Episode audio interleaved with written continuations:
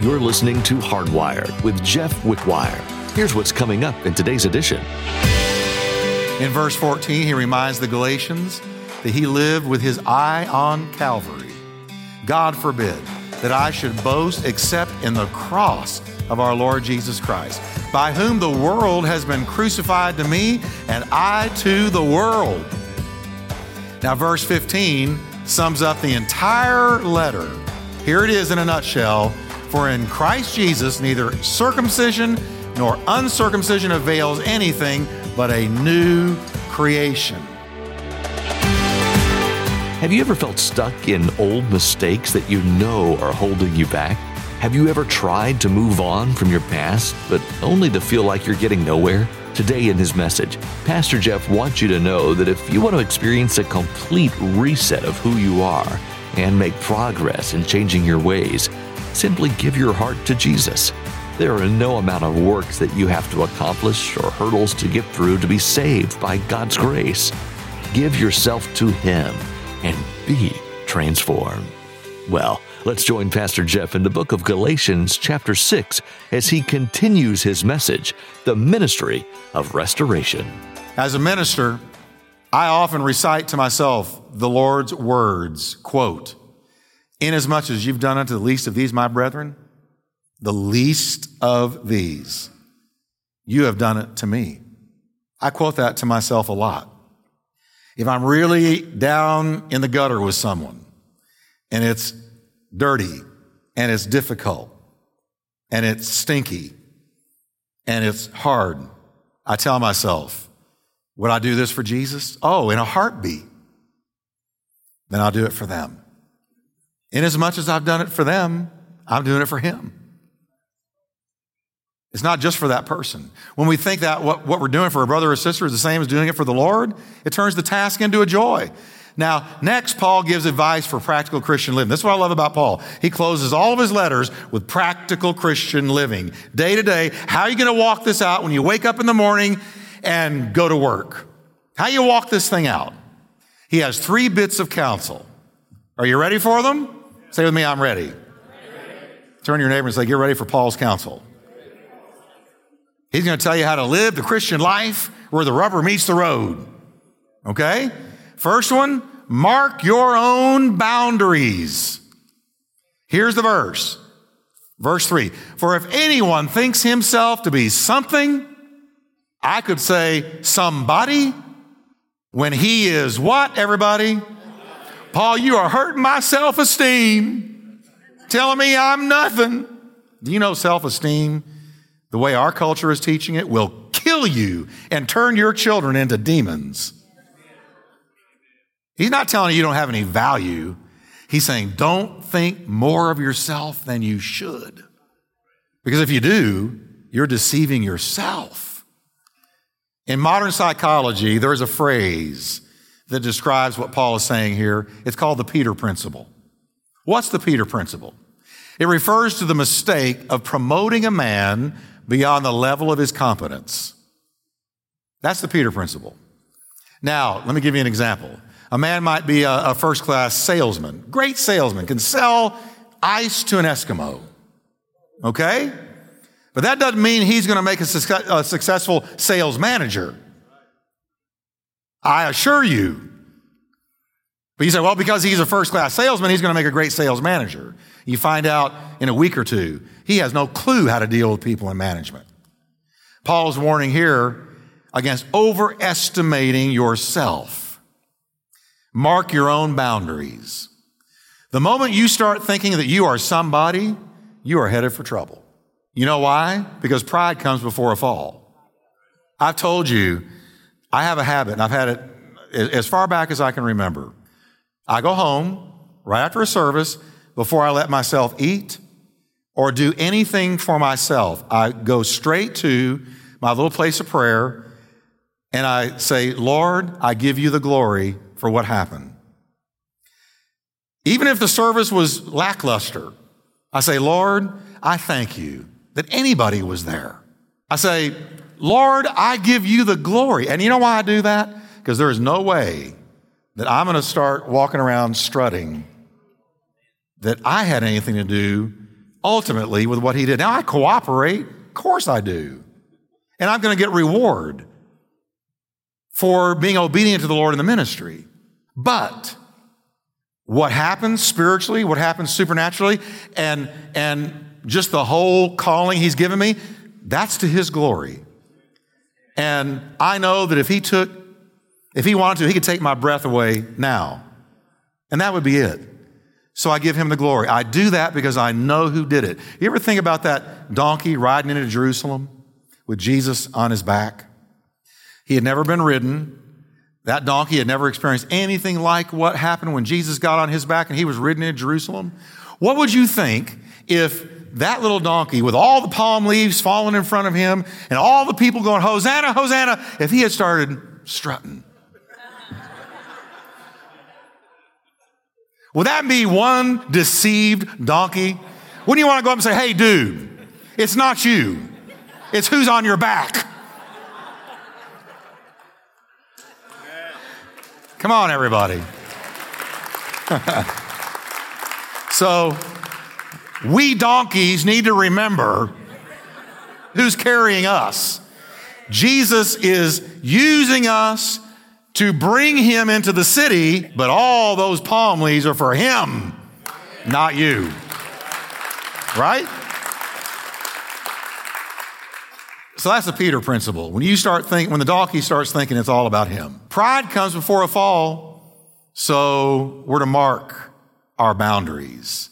Remember who you are. The apostle's second word of advice is mind your own business. I like that one. Can you tell your neighbor that? Some of you turn right to your spouse. Mind your own business. Watch this. Look at verse four. Let each one examine his own work, and then he will have rejoicing in himself alone and not in another. Powerful verse there. This is a simple caution to everyone who's engaged in some form of Christian ministry, and that ought to be everybody in here.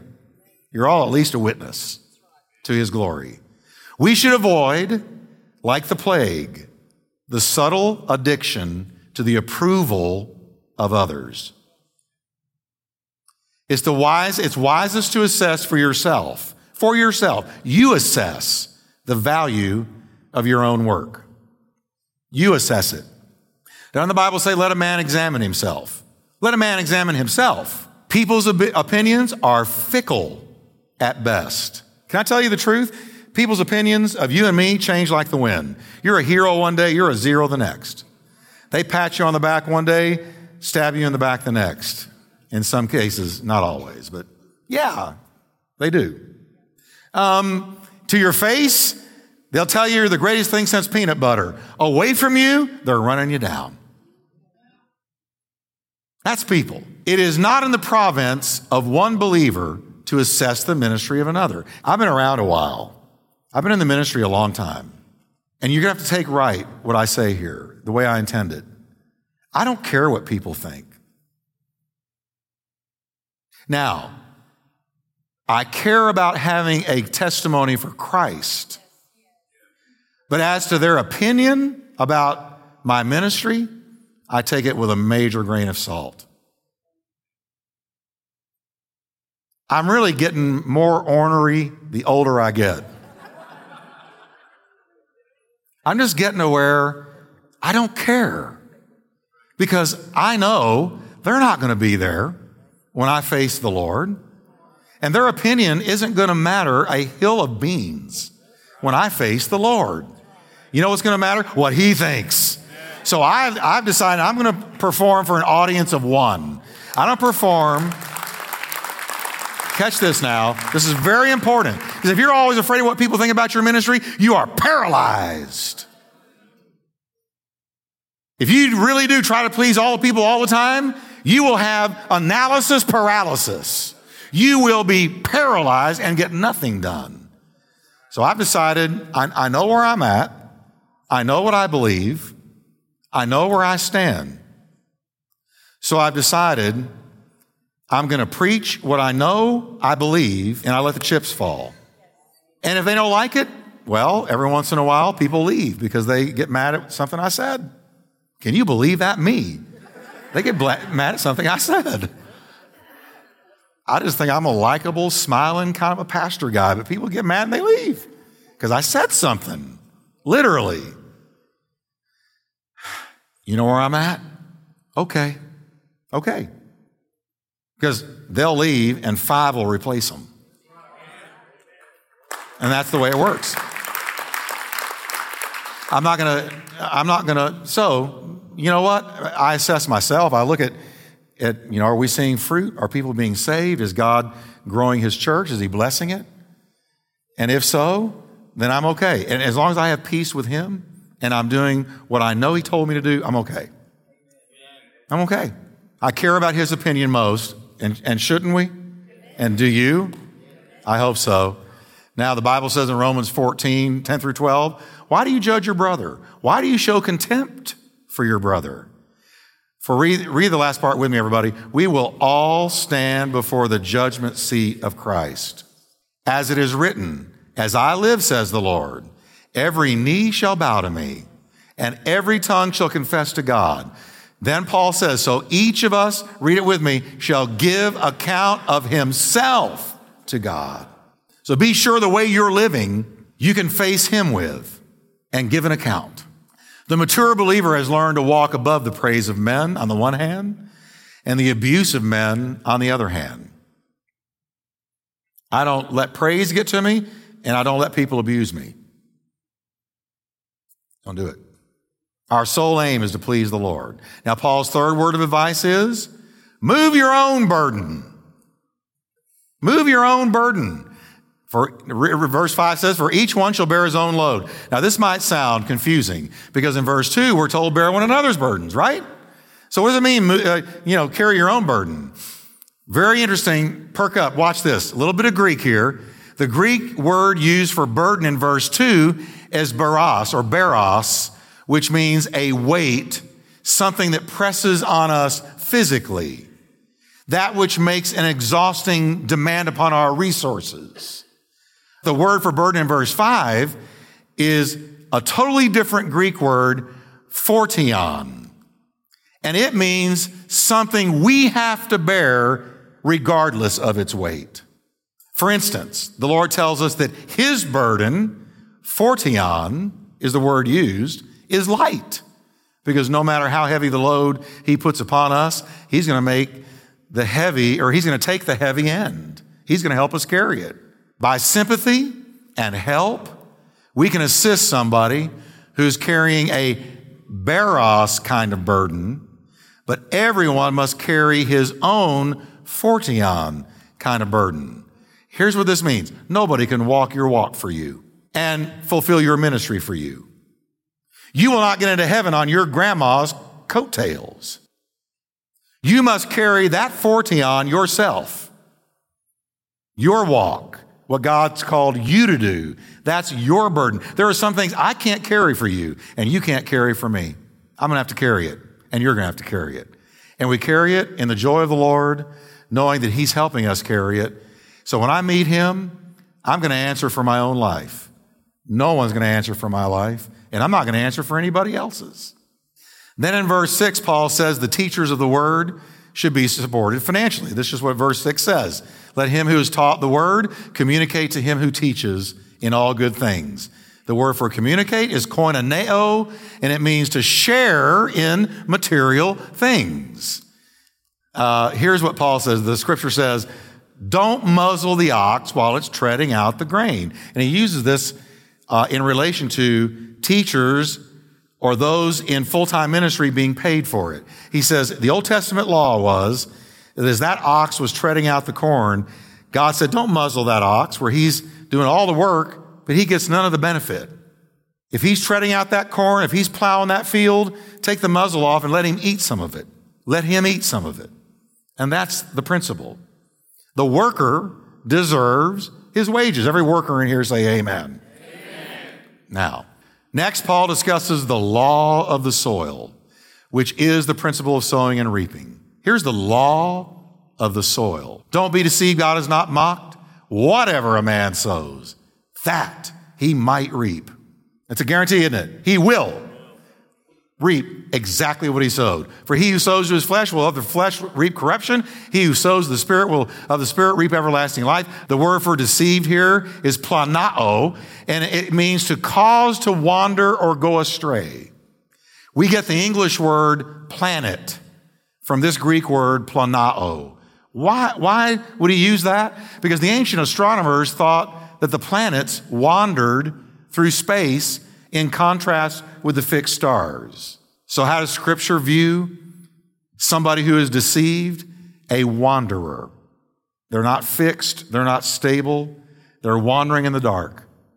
So, don't be a deceived wanderer. Don't think that if you sow something, you're going to reap something else. You're not. You can't sow bad and reap good. And guess what? You can't sow good and reap bad. It works both ways. The bottom line to the law of the soil is that we will reap according to what we sow. All seed is multiplied after its kind. That's the Genesis law. We will reap, read this with me, we will reap what we sow, more than we sowed, later than we sowed it. Then in verse 9, Paul tells us that patience, patience is going to be required when you're sowing good seed. Please catch this, church, because too many people faint between sowing and reaping when it's good, when it's good seed. Look what he says in verse 9 Let us not grow weary while doing good. For in due season we will reap. What are we going to reap? We're going to reap good because we're doing good. If, everybody say if. You're going to reap if you don't, what does that tell you and me? If we don't lose heart, that we can actually sow good, but not have the patience to be there in the end when the harvest comes in. And guess what? Here's something really bad. Somebody else gets your harvest. A fundamental law of sowing and reaping is patience. It takes time for that seed to germinate. I remember in elementary school, all of us did this. Our teacher gave us some seeds, and you put it in a little deal, little cup. I was the worst of the worst of the worst. How many times did I dig that thing back up? She said, You just sow that seed and you water it. So I'd sow it and water it. Come in the next day, I'd look, there's nothing there. I say, Something's wrong with that seed. So I dig it up and look at it. You okay? You down there? You able to germinate? Did you get the water? Put it back in. And, and I did this over and over and over. Finally, everybody else around me is sprouting, but mine are still dead because I pulled them up so many times, they croaked. I didn't understand. Once you got them in there, leave it alone. And she told me too, Jeffrey, the reason you don't have a harvest is because you kept pulling the seeds up. And see, we get so impatient. We so good, but then we don't have the patience to wait for it to come up. It takes time for it to germinate, to put out its first little roots and its first green shoot. Then it takes more time for the plant to develop and grow. Then it has to flower and then the fruit has to form. Say with me the last three words patience is required. If you got seed in the ground, trust God. But not just patience, he says persistence is also required. Look at verse 10. Therefore, as we have opportunity, let us do good to all, especially to those who are of the household of faith. Now, the Greek here is this let us keep on keeping on, persistently doing good. Don't do it once and a year later say, Well, I didn't get any harvest. Keep on doing it. Somebody asked me this week, they said, Pastor Jeff, what, what if I sowed so much bad seed? I've got so many bad harvests coming. Is it even worth me walking with God? And I said, Oh, yes. Start sowing fast and hard. You start sowing that good seed everywhere you can, and that good seed will come up and choke that bad seed. It's never too late to start walking with God. So, so, so, so, so. Keep on keeping on, persistently doing good. Don't give up, don't faint, don't falter, and especially do good to those of the household of faith. Doing good is the hallmark of the church. Before Christianity burst upon the world, folks, I assure you, there were no hospitals. There were no orphanages. There were no asylums. There were no schools for the children of the common folk. Do you know that? Christianity brought us all those things. It says that Jesus went about everywhere doing good. As our Savior lived, so should we. Be patient in doing good and be persistent in doing good. Your season of reaping is going to come, folks. Now we're coming towards the close. Chapter 6, verses 11 through 13 says, See with what large letters I've written to you with my own hand. Why do you say they were large? He had bad eyes. So when he wrote, it was like size 30 font.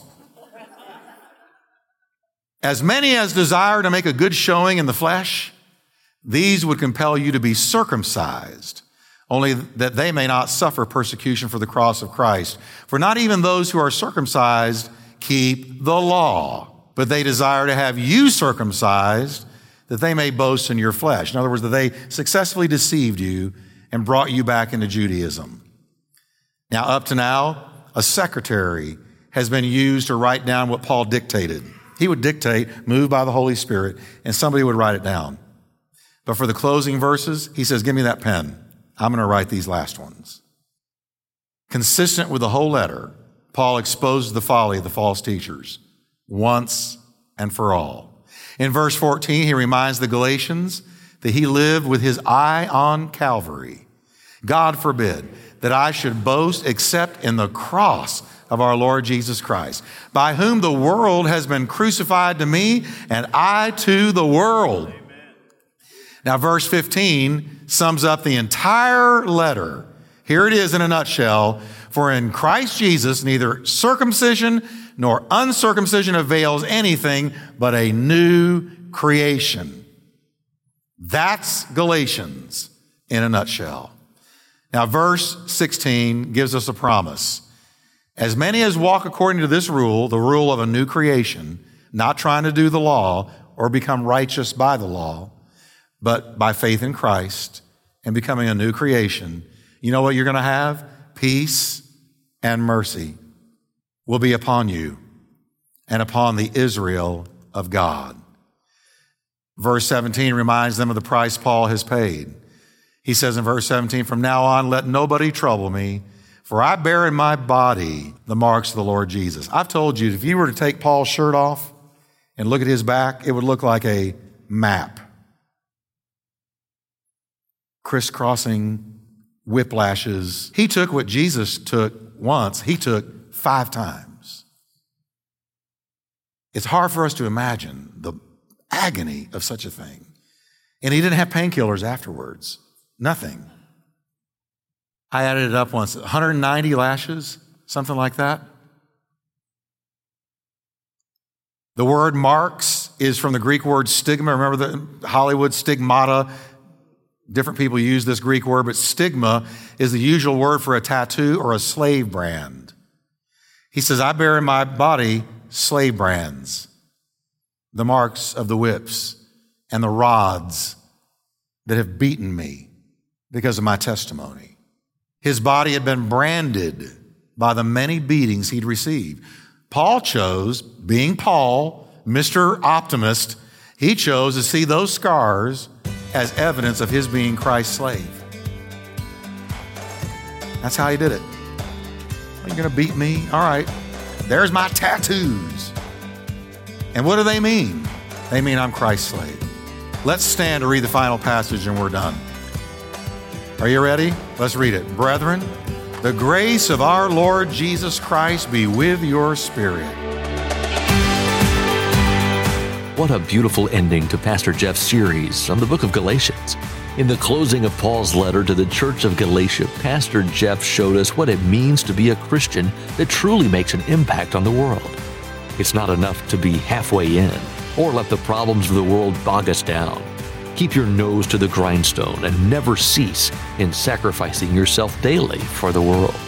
Love everyone around you and support your fellow believers in the furtherment of God's gospel.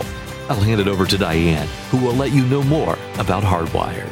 If you have questions or comments about what you've heard today, we'd like to know. You can call or text us at the following number and share your thoughts. That number to text is 817 484 4767. Once again, that's 817 484 4767. Thanks for being a part of this ministry and helping it continue to be an encouraging and uplifting resource for you and others. Now I'll hand it back to Daniel as he gives a preview of what's next. Now that we've finished our study in the book of Galatians, don't miss out on Pastor Jeff's next series in the book of Mark. We learned what it means to be a Christian that truly lives as a daily sacrifice for Jesus. Now, we're going to be shown undeniable proof that Jesus is who he says he is. If we're to live out our lives believing in Jesus, how can we be sure that he truly is the Messiah who rose on the third day? The book of Mark will answer these questions and more. Thanks for taking time to be with us today as we studied God's Word. If you'd like to hear more teachings from Pastor Jeff, visit hardwired.org. On behalf of Pastor Jeff and the entire production team, we invite you to join us again right here on Hardwired.